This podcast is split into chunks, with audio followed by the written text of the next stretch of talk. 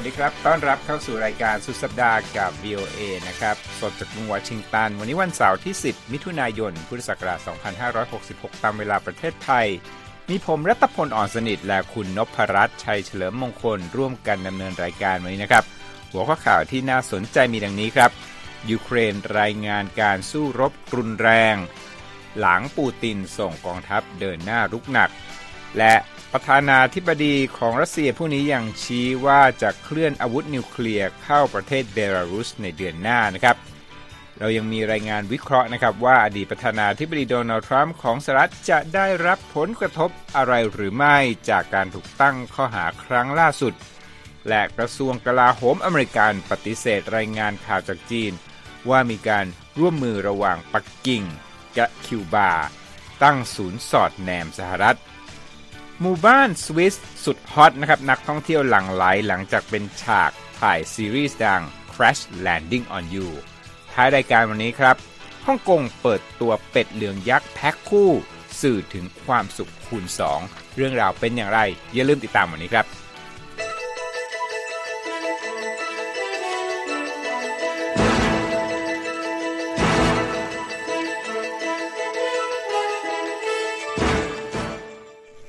ครับคุณนภัสข่าวแรกเราจะไปเริ่มเรื่องการสู้รบในยูเครนที่มีรายงานว่าเกิดการสู้รบกันอย่างรุนแรง แล้วก็ปะทะกันดุเดือด ใช่ครับมีรายงานออกมานะครับ โดยฝ่ายรัสเซียเป็นฝ่ายแรกที่ออกมาอ้างว่ามีการสู้รบดุเดือดในวันศุกร์แต่ว่าก็มีรายงานจากฝั่งยูเครนที่ออกมาโต้ว่าไม่ได้รุนแรงเท่านั้น เลยมีความขัดแย้งกันอยู่ อย่างไรก็ตามนะครับ นอกจากเรื่องนี้แล้วก็มีเรื่องของบล็อกเกอร์รัสเซียที่ออกมาบอกว่า พบเห็นรถถังและรถหุ้มเกาะ เกราะของเยอรมนีและสหรัฐในการต่อสู้ครั้งล่าสุด ซึ่งเป็นครั้งแรกทำให้มีการเชื่อกันว่า นี่เป็นสัญญาณบ่งชี้ว่ายูเครนเนี่ยได้เริ่มการโจมตีโต้กลับรัสเซียเพื่อยึดคืน พื้นที่ในยูเครนที่รัสเซียยึดครองไว้มาได้แล้ว ที่หลายคนรอมานานนะครับ ตามรายงานของรอยเตอร์ แต่อย่างที่บอกนะครับว่า การให้ข้อมูลที่ดูจะขัดแย้งกันอยู่ก็ทำให้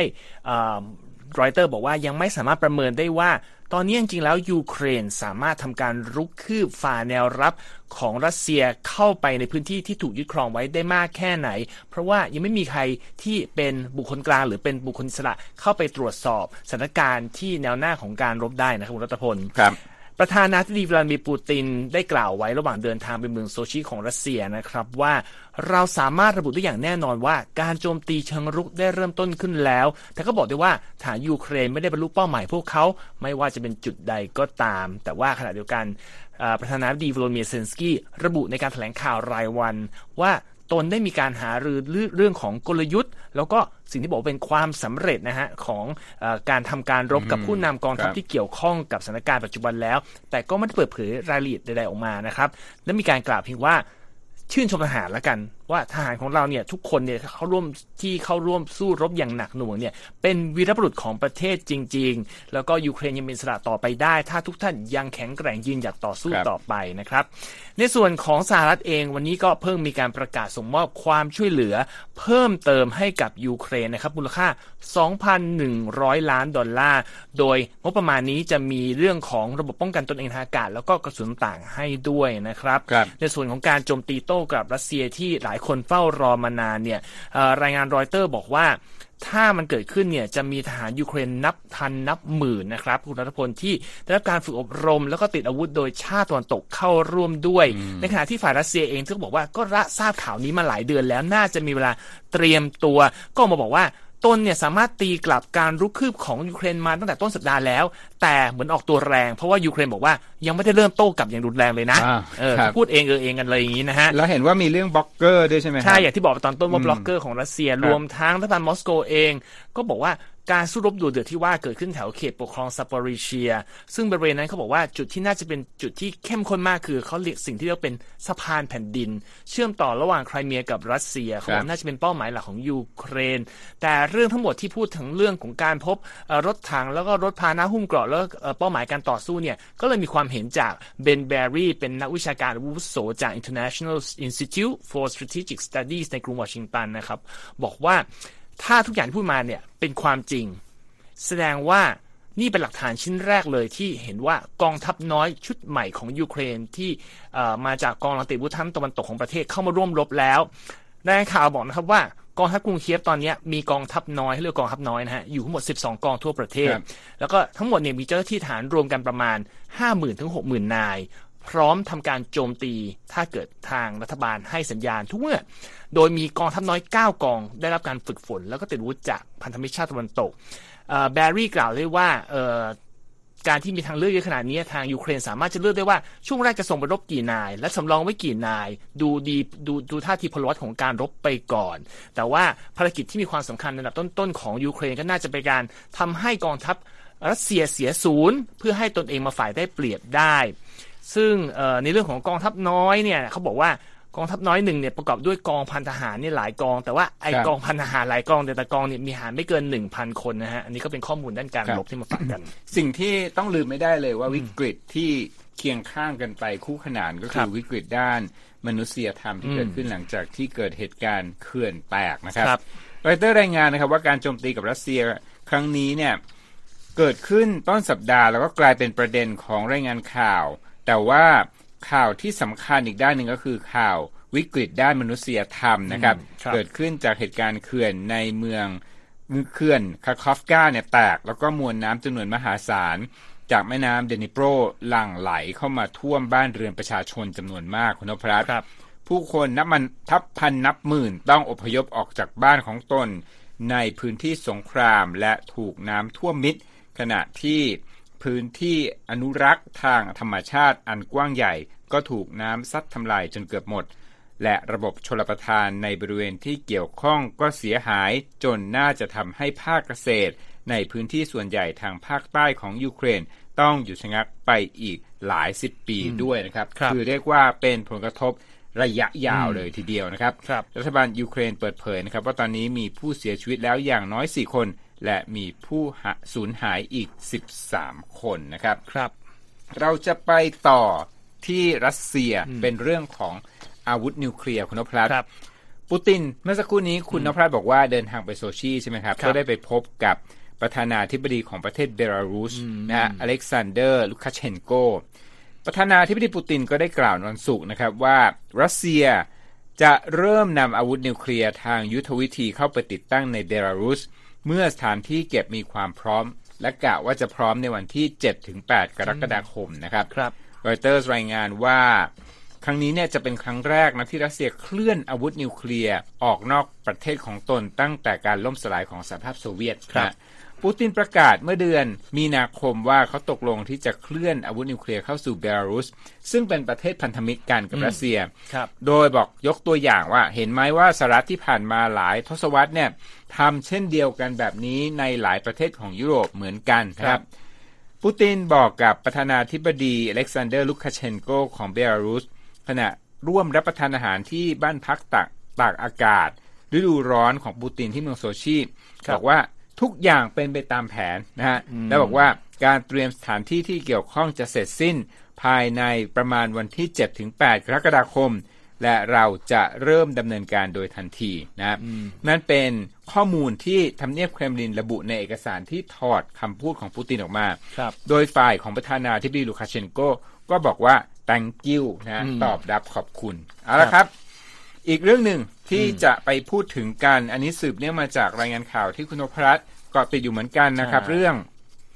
จีน ร่วมมือกับคิวบาจริงหรือไม่ยังมีคำถามอยู่เรื่องการตั้งศูนย์สอดแนมสหรัฐในคิวบาเป็นอย่างไรบ้างครับ ก็คือปูความอีกรอบหนึ่งสำหรับผู้ที่ไม่ได้ฟังเราเมื่อวันก่อนนะครับ ว่าหนังสือพิมพ์ The Wall Street Journal ของสหรัฐเป็นผู้รายงานข่าวนี้โดยอ้างแหล่งข่าวในรัฐบาลสหรัฐที่ไม่ขอเปิดเผยตัวตนว่า จีนพร้อมจะจ่ายเงินให้กับคิวบาหลายพันล้านหรืออาจจะหมื่นล้านดอลลาร์ก็ได้ เพื่อจัดตั้งสถานีสอดแนม เพื่อรวบรวมข้อมูลข่าวสารการสื่อสารทางอิเล็กทรอนิกส์ของสหรัฐที่จะมีผลครอบคลุมพื้นที่ทางภาคตะวันออกเฉียงใต้ของสหรัฐ เพราะว่าศูนย์ที่ว่านี้เขาว่ากันว่าจะตั้งที่เกาะซึ่งอยู่ห่างจากรัฐฟลอริดาทั้งทางใต้ของสหรัฐเนี่ยแค่ 160 กิโลเมตรเท่านั้น แต่ล่าสุดนะครับ ทางเพนทากอนก็คือกระทรวงกลาโหมสหรัฐปฏิเสธข่าวที่ว่านี้นะครับ บอกว่าไม่มีมูลความจริงเลย พลจัตวาแพทไรเดอร์โฆษกเพนทากอนนะครับบอกกับผู้สื่อข่าวที่ประจำเพนทากอนในวันพฤหัสบดีนะครับว่า ผมบอกคุณได้ว่าจากข้อมูลที่เรามีอยู่เรื่องนั้นไม่จริง เราไม่รับแจ้งว่าจีนและคิวบากำลังพัฒนาสถานีสายลับดังที่ว่าอยู่เลย แต่ว่าพลจัตวาไรเดอร์กล่าวเสริมด้วยนะฮะว่าเพนทากอนก็ไม่รับแจ้งด้วยนะฮะว่าจีนจะมีการจัดตั้งฐานทัพใด ๆ ในคิวบาหรือว่าที่อื่นนอก รอบๆโลกนะฮะ แต่ยอมรับว่าเพนทากอนกำลังจับตาดูความสัมพันธ์ระหว่างคิวบาและจีน รวมทั้งกิจกรรมต่างๆ ของจีนในซีกโลกตะวันตกอยู่ นอกจากนั้นเจ้าหน้าที่วุโสรายหนึ่งของทำเนียบขาวยังบอกด้วยว่าสุดแล้วเนี่ยข่าวที่ว่านี้ไม่ถูกต้องไม่มีความจริงนะฮะขณะเดียวกันเจ้าหน้าที่กระทรวงกลาโหมสหรัฐรายหนึ่งที่ไม่ขอเปิดเผยตัวตนบอกกับ VOA ว่าสหรัฐยังไงก็ตามจะสามารถทำตามพันธกรณี ด้านความมั่นคงทั้งในประเทศและในภูมิภาคอยู่ โดยในภาพกว้างๆนั้น เราตระหนักเป็นอย่างดีเกี่ยวกับความพยายามของจีนในการลงทุนด้านโครงสร้างพื้นฐานทั่วโลก ที่บอกว่าอาจมีจุดประสงค์ทางทหาร ซึ่งอาจจะเกิดขึ้นในซีโลกตะวันตกด้วยนะครับ ในส่วนของกระทรวงการต่างประเทศจีนในวันศุกร์นี้ก็ออกมาบอกว่าสหรัฐปล่อยข่าวลือ หมิ่นประมาทให้ร้าย อันนี้รอยเตอร์รายงานมานะครับ ส่วนโฆษกของสถานทูตคิวบาในกรุงวอชิงตัน ก็บอกกับ VOA ด้วยว่ารายงานข่าวของ The Wall Street Journal นั้นเป็นเรื่องเท็จ แล้วก่อนหน้านี้คาร์ลอสเฟอร์นันเดซ เดอคอสซิโอเป็นรัฐมนตรีช่วยว่าการกระทรวงการต่างประเทศคิวบา บอกว่ารายงานข่าวเรื่องนี้เป็นเรื่องเท็จ แล้วก็โคมลอยทั้งสิ้นด้วย แล้วก็บอกว่าเป็นการหมิ่นประมาทให้ร้ายซึ่งมักเกิดขึ้นจากฝีมือของเจ้าหน้าที่สหรัฐอยู่บ่อยๆ แต่ว่านิโคลัส เอฟทีมีอาเดสเป็นอดีตเจ้าหน้าที่ฝ่ายข่าวกรองที่เกษียณไปแล้ว บอกกับ VOA เหมือนกันนะฮะ เป็น VOA ภาคภาษาจีนกลางบอกว่า จริงแล้วคิวบาเนี่ยเขาอยู่ในพื้นที่ที่เขาบอกว่า สามารถเก็บรวบรวมข้อมูลสื่อสารทางทหารจากสิ่งที่บอกเป็นดาวเทียมวงโคจรค้างฟ้าได้อย่างแน่นอน และนี่เป็นโครงการรวบรวมข้อมูลข่าวกรอง ไม่ได้เป็นเรื่องเกินคาด มันอาจจะเกิดมาสักระยะหนึ่งแล้วด้วยซ้ำถือเป็นภัยคุกคาม ต่อความมั่นคงของชาติที่ต้องรับมือให้ได้ครับ ครับ มาฟัง เสียงนักวิเคราะห์อีกสักคนหนึ่งนะครับเจมส์แอนดรูว์ลูวิสผู้อำนวยการโครงการนโยบายเทคโนโลยีและสาธารณะของ Center for Strategic and International Studies ที่กรุงวอชิงตันนะครับครับ เป็นหน่วยงานทิ้งแท้งบอกกับ VOA เหมือนกันว่าสหรัฐนั้นมีทางเลือกที่จะจัดการเรื่องนี้อยู่ไม่มากนะลูอิสบอกว่าเพราะว่าคิวบาเนี่ยอยู่ใกล้กับสหรัฐมาก แล้วก็บอกว่าคิวบาเนี่ย เหมือนอยู่เป็นเครือข่ายโทรศัพท์เดียวกันของอเมริกานะฮะบอกว่าถ้าเราจะตัดสินใจที่จะต้องการให้มีสถานีดักฟังของจีนมาตั้ง เราก็จะทำอะไรไม่ได้มาก ถ้าสมมุติว่าคิวบาต้องการทำเช่นนั้นนะครับทั้งทำเนียบข่าวแล้วก็สมาชิกสภาคองเกรสจำนวนไม่น้อยนะครับ มองว่าจีนนั้นเป็นคู่แข่งที่สำคัญทางทหารและเศรษฐกิจของสหรัฐ ในฐานะที่สหรัฐนั้นเป็นประเทศที่มีเศรษฐกิจขนาดใหญ่ที่สุดในโลก ตามมาด้วยจีนนะฮะเมื่อต้นปีที่ผ่านมาหลังจากเกิดเหตุการณ์บอลลูนต้องสงสัยนะฮะที่บอกว่าอาจจะเป็นบอลลูนสอดแนมนะฮะลอยผ่านน่านฟ้าสหรัฐ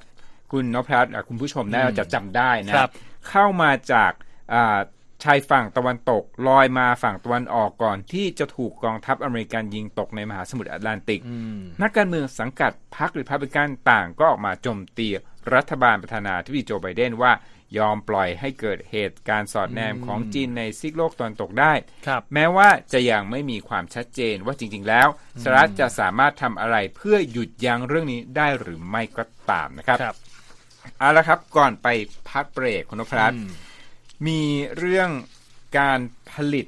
โดรนที่อิหร่านครับถูกต้องสงสัยว่าช่วยรัสเซียหรือไม่อย่างไรนะครับรรายงานข่าวกรองของสหรัฐที่ทำเนียบข่าวเพิ่งเปิดเผยออกมาในวันศุกร์ระบุครับว่า อิหร่านได้ช่วยจัดหาวัสดุต่างๆ ให้กับรัสเซียเพื่อที่จะสร้างโรงงานผลิตโดรน ทางภาคตะวันออกของกรุงมอสโก ขณะที่รัฐบาลเครมลินเชื่อว่าตนนั้นจะมีเสบียงอาวุธเพื่อใช้สนับสนุนการลุกรานยูเครนได้อย่างต่อเนื่องตามรายงานของ AP นะครับรบจอห์นเคอร์บี้โฆษกของทำเนียบขาวด้านความมั่นคงแห่งชาติกล่าวนะครับว่า เจ้าหน้าที่ข่าวกรองสหรัฐเชื่อว่า โรงงานแห่งหนึ่งในเขตเศรษฐกิจพิเศษอาราบุก้าของรัสเซีย น่าจะเริ่มทำการเปิดได้ต้นปีหน้าแล้ว ทั้งนี้ทางทำเนียบข่าวนั้นเปิดเผยภาพถ่ายดาวเทียมของเขตอุตสาหกรรมดังกล่าว ที่บันทึกไว้ตั้งแต่ต้นเดือนเมษาซึ่งเชื่อว่าน่าจะเป็นที่ตั้งของโรงงานที่ว่านี้ด้วยนะครับรบรัฐบาลของไบเดนประกาศเมื่อเดือนธันวาคม ปีที่แล้วว่า สหรัฐนั้นเชื่อว่ากรุงเตหะรานและกรุงมอสโกกำลังพิจารณาที่จะเริ่มโรงงานผลิต อันนี้ย้อนกลับไปนะเมื่อเมื่อปลายปีที่แล้ว บอกสหรัฐเนี่ยคล้ายๆว่ามีสัญญาณว่าจะมีการร่วมการผลิตโดรนในรัสเซีย เพื่อที่จะทำสงครามในยูเครน โดยรายงานข่าวกรองฉบับใหม่นะชี้ว่าโครงการดังกล่าวนั้นจัดตั้งอยู่ในแคว้นเยลาบุกาสาธารณรัฐทัตสถาน ซึ่งเป็นเขตปกครองตนเองครับบอกว่าตอนนี้มีความคืบหน้า ตอนนี้มีความคืบหน้าไปมากแล้วนะครับครับทั้งนี้อิหร่านออกมาบอกก่อนหน้านี้ว่าตนนั้นส่งโดรนให้รัสเซียจริงนะอืมแต่ว่าเป็นการส่งก่อนเกิดสงครามในยูเครนไม่ใช่หลังจากนั้นอืมนะครับอย่างไรก็ตามโฆษกสภาความมั่นคงแห่งชาติของสหรัฐกล่าวว่า เจ้าหน้าที่เนี่ยประเมินว่าอิหร่านยังคงเดินหน้านำส่งโดรนโจมตีให้กับกองทัพรัสเซียอย่างต่อเนื่อง แล้วก็เอาไปใช้โจมตีฝั่งยูเครนนะครับครับบอกว่าส่งทางเรือนะฮะอืมผ่านทะเลแคสเปียนนั่นเองนะครับครับข้อมูลของทำเนียบขาวจนถึงเดือนพฤษภาคมบอกว่า รัสเซียได้รับโดนโจมตีจากอิหร่านไปแล้ว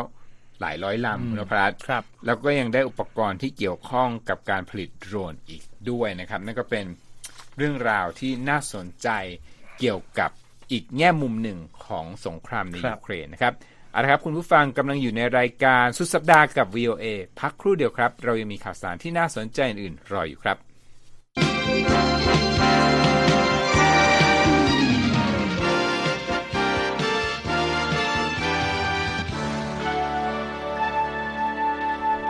ครับ มีรายงานเชิงวิเคราะห์นะครับ วันครับนี้เป็น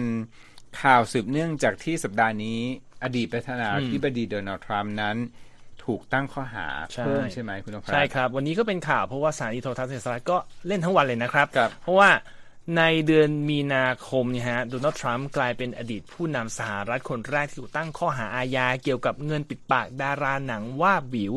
ข่าวดังกล่าวเขาบอกเป็นปัจจัยช่วยหนุนการหาเสียงเป็นตัวแทนพรรครีพับลิกันในการชิงชัยตำแหน่งประธานาธิบดีสหรัฐปีหน้านะครับ แต่เมื่อเอ่อ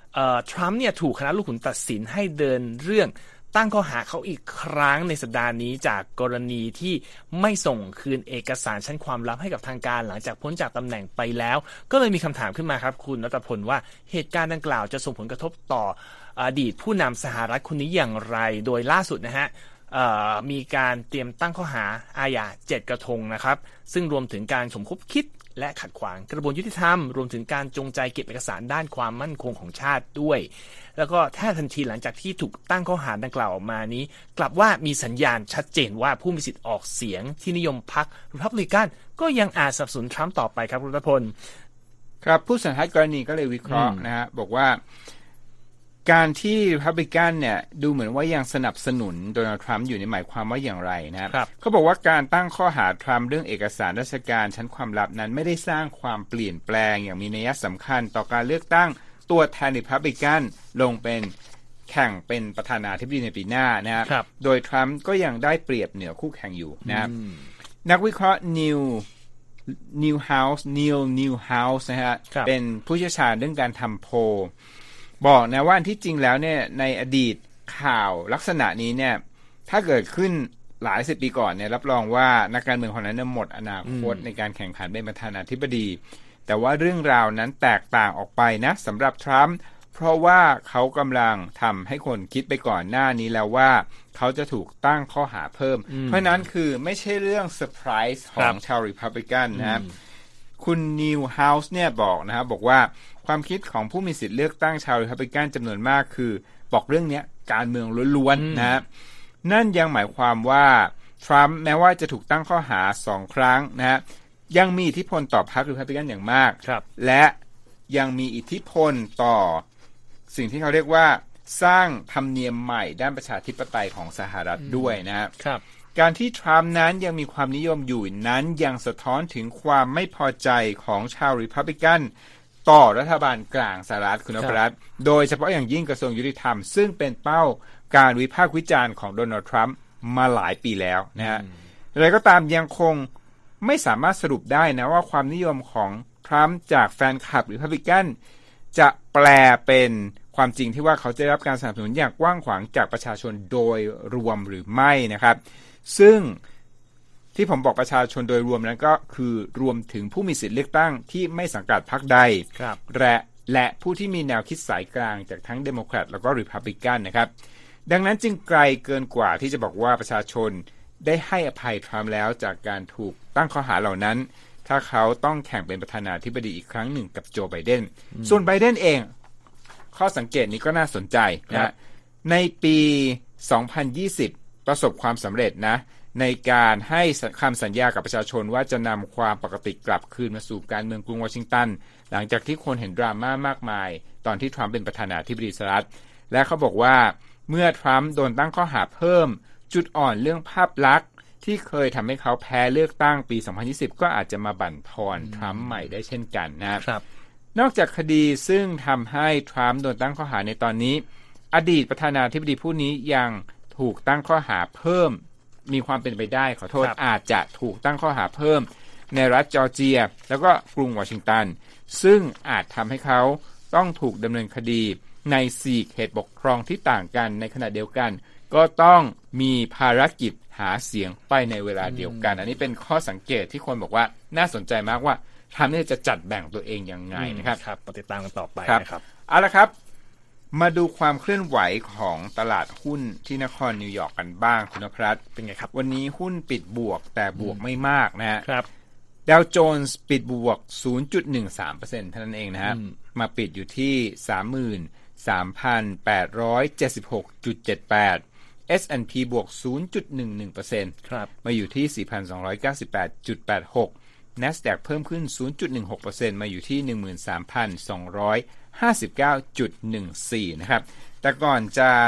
ไปให้เล่าเรื่องราวเกี่ยวข้องกับหมู่บ้านที่สวิตเซอร์แลนด์คุณพรัตน์ครับ เราจะบอกว่ารายการที่คุณพรัตน์ทุ่มเททำนะ รายการสอนภาษาอังกฤษ ก็เชิญชวนติดตามได้เหมือนกันนะครับออกอากาศในวันอาทิตย์นะครับ แล้วก็เป็นเหมือนกับรายการสนุกสนุกสอนภาษาอังกฤษไปด้วย แล้วก็มีเกร็ดความรู้ แล้วก็การใช้ชีวิตต่างๆ น่าสนใจใช่ครับมากนะฮะ อีกเรื่องหนึ่งที่อยากจะโปรโมทครับคุณพรัตน์ก็คือรายการทั้งข่าวสดใสตรงของ VOA ไทยที่ออกอากาศจันทร์ถึงศุกร์และรายการสุดสัปดาห์กับ VOA ที่ออกอากาศตรงกับวันเสาร์ที่ประเทศไทยครับ จะมีการออกอากาศที่สตูดิโอใหม่นะเวลาเดิมแต่ว่าเราจะใช้สตูดิโอใหม่จัดรายการ ทันสมัยนะครับ มีฉากมีแสงไฟที่สดสวยงดงามนะครับรอติดตามเริ่มต้นวันไหนคุณนพรัตน์เริ่มต้นออออกากาศเอ่อเวลาที่ไทยคือวันอังคารที่ 13 มิถุนายนนะครับ นอกจากจะได้ฟังเสียงพวกเราเหมือนเดิมแล้ว ถ้าทูนอินมาพบ เราทางช่องทางต่างๆไม่ว่าจะเป็นเว็บไซต์ของเราหรือว่า Facebook และก็ YouTube นะครับก็จะเห็นว่าเรามีภาพประกอบให้เอ่อเหมือนกับที่เราอาจจะได้เห็นตามข่าวทั่วไปทางโทรทัศน์ซึ่งเป็นเอ่อพูดง่ายๆว่ามีลูกเล่นมากขึ้นรอติดตามใช่นะต้องมาตามนะฮะเอาละคุณนพรัตน์พูดถึงเรื่องของสีสันสดใสอืมอ่ามีสิ่งหนึ่งที่คนคาดหวังนะที่จะได้เห็นวิวสวยๆ บรรยากาศดีๆครับที่สวิตเซอร์แลนด์อืมโดย เป็นเป็นติ่งเกาหลีคุณพรัตน์คือแฟนอ่าซีรีส์ที่ชื่อ Crash Landing on You เนี่ยแห่กันไปเที่ยวสวิตเซอร์แลนด์อืมจนคนที่เป็นคนท้องถิ่นเนี่ยต้องออกออกมาตรการเหมือนกัน เพราะว่าใช่นักท่องเที่ยวเยอะ เป็นไงบ้างครับเรื่องนี้ ก็สำหรับที่ผู้ที่เป็นติ่งเกาหลีอย่างที่คุณทรงเออคุณอัตพลพูดนะครับครับ Crash Landing on ดูคงคุ้นกับภาพสวยๆ ในภาพเอ่อในซีรีส์เรื่องนี้ ซึ่ง เป็นหมู่บ้านชื่อไอเซนวาลในสวิตเซอร์แลนด์นะครับ ก็กลายมาเป็นจุดท่องเที่ยวยอดนิยมโดยเฉพาะในหมู่นักท่องเที่ยวชาวเอเชียตามรายงานของ AFP นะครับ ก็ใครที่ไม่เคยชมภาพยนตร์เอ่อซีรีส์เรื่องนี้เหมือนผมต้องยอมรับเลย ก็เป็นเรื่องของออกอากาศทาง Netflix นะฮะทายาทมหาเศรษฐีชาวเกาหลีใต้ที่ โดดร่มลงมาร่อนพลาดนะฮะตกลงไปในเขตปลอดทหารของข้าศึกเกาหลี แล้วร่อนลงใส่เจ้าหน้าที่ทหารของเกาหลีเหนือก่อนจะตกหลุมรักกันในเวลาต่อมานะครับอย่างที่บอกนะครับหลายฉากในซีรีส์เรื่องนี้ถ่ายทำในสวิตเซอร์แลนด์รวมถึงฉากเด่นที่เขาบอกว่าเป็นฉากบนท่าเรือไม้ของบ้านไอเซนวาลโดยฉากดังกล่าว พระเอกบรรเลงเปียโนเสียงก้องสะท้อนผืนน้ำทะเลสาบสีฟ้าส่งเสียงเพลงไปยังหญิงสาวที่ขึ้นเรือมาจากอินเตอร์ลาเคนซึ่งเรื่องนี้ก็สามารถเอ่อ ดูความชัดเจนได้จากบรรดานักท่องเที่ยวที่มานะครับ AP ไปสัมภาษณ์เช่นอิสเบลพาลิจอนนักท่องเที่ยวชาวฟิลิปปินส์บอกกับ AP ว่าการมาเยือนหมู่บ้านนี้เหมือนฝันที่เป็นจริง อีกท่านหนึ่งเจียนีกวีเป็นนักท่องเที่ยวชาวมาเลเซีย บอกว่าอยากให้ใครสักคนมาเล่นเปียโนบนน้ำเหมือนกับที่เธอได้ฟังมาจากซีรีส์ฟังแล้วคงโรแมนติกน่าดูนะฮะ ก็ท่าเรือนี้เลยกลายเป็นจุดที่ได้รับการเอ่อความนิยมจากแฟนซีรีส์มากมาย ที่ออกอากาศช่วงปี 2019-2020 เป็นช่วงที่อออยู่ในการภาวะระบาดใหญ่ของโควิด -19 หลายประเทศในเอเชียมาตรการล็อกดาวน์คนเลย ไม่ได้ทำนอกจากนั่งดู ยิ่งดูก็ยิ่งติดนะฮะ แต่ว่าอย่างที่คุณรัตพลพูดคือในแง่ลบ การที่มีนักท่องเที่ยวจำนวนมากแห่มาเที่ยวเมืองนี้สร้างความบาดใจในผู้คนในท้องถิ่นนะครับ เขาบอกว่า สัดส่วนท่องเที่ยวกับผู้คนในท้องถิ่นคิดเป็นอัตราส่วนถึงพันต่อหนึ่งนะฮะ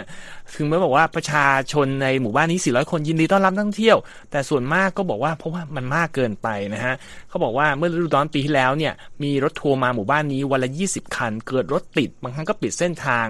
แล้วก็ชาวบ้านร้องเรียนว่าชอบมาถ่ายรูปก่อนท่าเรืออที่ท่าเรือก่อนจะไปที่อื่น แล้วก็ทิ้งขยะไว้ แล้วก็ไม่ได้ใช้จ่ายในพื้นที่มากนัก ท้องถิ่นก็เลยมีการประกาศนะฮะต้องมีการจองเออเก็บตังค่ารถด้วยมีเก็บค่าถ่ายเซลฟี่ก็ทำให้สถานการณ์ดีขึ้นนักท่องเที่ยวมาเนี่ยก็ถ้าพักโรงแรมก็จะได้มีเหมือนกับเหรียญเพื่อไปใช้ในการถ่ายเซลฟี่ก็ช่วยให้สถานการณ์ดีขึ้นทุกฝ่ายนะฮะแต่ว่าบางคนที่อยู่นั่นซึ่งคนต่างชาติแต่อยู่สวิตเซอร์แลนด์บอกว่าก็พาญาติพี่น้องมาเที่ยวนะ แต่จะไม่ยอมจ่ายเงินค่าถ่ายเซลฟี่เป็นอันขาดคือมาหลายรอบแล้วไม่อยากจะมาต้องเสียค่าเซลฟี่แต่ยอมให้ญาติจ่ายนี่คนนี้เพราะว่าเขาเป็นคนต่างถิ่นมาแล้วต้องแบบมาได้ประสบการณ์ crash landing on you นะครับ เอาล่ะใครอยากได้ feel สวิตเซอร์แลนด์ก็ฟังคุณนภัสใครอยากได้อารมณ์เที่ยวเอเชียนะครับท่องเที่ยวที่ฮ่องกงตอนนี้มีสีสันใหม่นะครับ คือคุณนภัสนึกออกไหมเป็ดยางสีเหลืองตัวใหญ่ตัวแบบมหึมาเลยเนี่ยมารอบใหม่อีกแล้วนะครับ ถึงท่าเรือวิกตอเรียฮาร์เบอร์ของฮ่องกงในวันศุกร์เป็นสีสันของงานแสดงศิลปะ Double Ducks นะหรือว่าเป็ดคู่ของศิลปินชาวดัตช์ ฟลอเรนไทน์ฮอฟแมนนะฮะที่เขากล่าวว่าการนำเป็ดคู่นี้มาเนี่ยเพื่อที่จะนำความสุขแบบ double มาให้คนนะครับรบเขาบอกว่าที่ผ่านมาเนี่ยคนรู้สึกหดหู่ในช่วงการระบาดใหญ่ของโควิดสิการที่นำเป็ดยาง ครั้งนี้เนี่ยก็จะทำให้เกิดความสนุกยกกำลังสองแล้วก็เพิ่มความสุขเป็นสองเท่านะครับรบโดยการมาครั้งนี้นะฮะเป็ดขนาด 18 เมตร จะลอยอยู่บริเวณวิกตอเรียฮาร์เบอร์เป็นเวลา 2 สัปดาห์ แล้วก็จัดแสดงครั้งนี้ตรงกับ 10 ปีที่ฮอฟแมนนำผลงานเป็ดยาง Rubber Duck มานำเสนอที่ฮ่องกง แล้วก็สร้างความสนใจต่อคนจำนวนมากเมื่อปี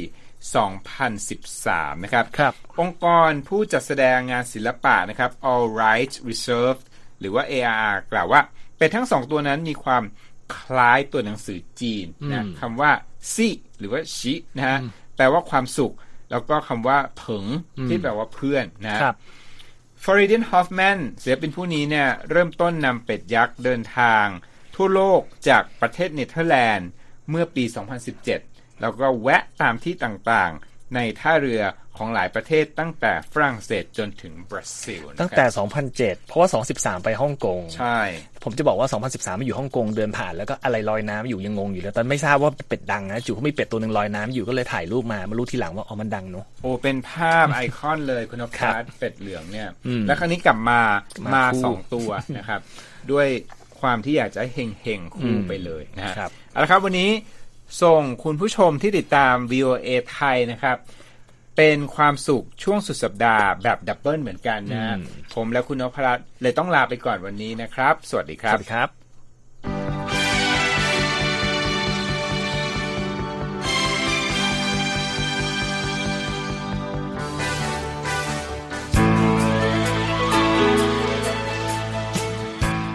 ครับและที่จบไปเป็นรายการจาก VOA ภาคภาษาไทย รายงานสดส่งตรงจากกรุงวอชิงตันประเทศสหรัฐ คุณผู้ฟังสามารถติดตามข่าวสารจากทั่วโลกได้ในทุกที่ทุกเวลา ที่เว็บไซต์ voa thai com รวมถึงทุกช่องทางในโซเชียลมีเดีย Facebook YouTube Twitter และ Instagram เริ่มต้นวันด้วยการอัปเดตข่าวสารจากทั่วโลก ผ่านรายการข่าวสดสายตรงจาก VOA ภาคภาษาไทย และสุดสัปดาห์กับ VOA ทั้งยังเรียนรู้เรื่องราวทางวัฒนธรรม และไลฟ์สไตล์ ผ่านรายการภาษาอังกฤษแบบอเมริกันของเรา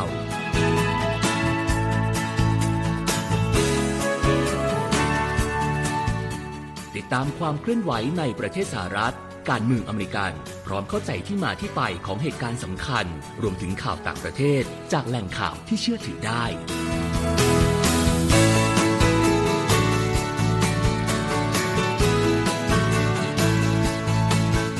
นอกจากนี้ VOA ยังมีบทสัมภาษณ์และคอนเทนต์แบบ Exclusive จากบุคคลที่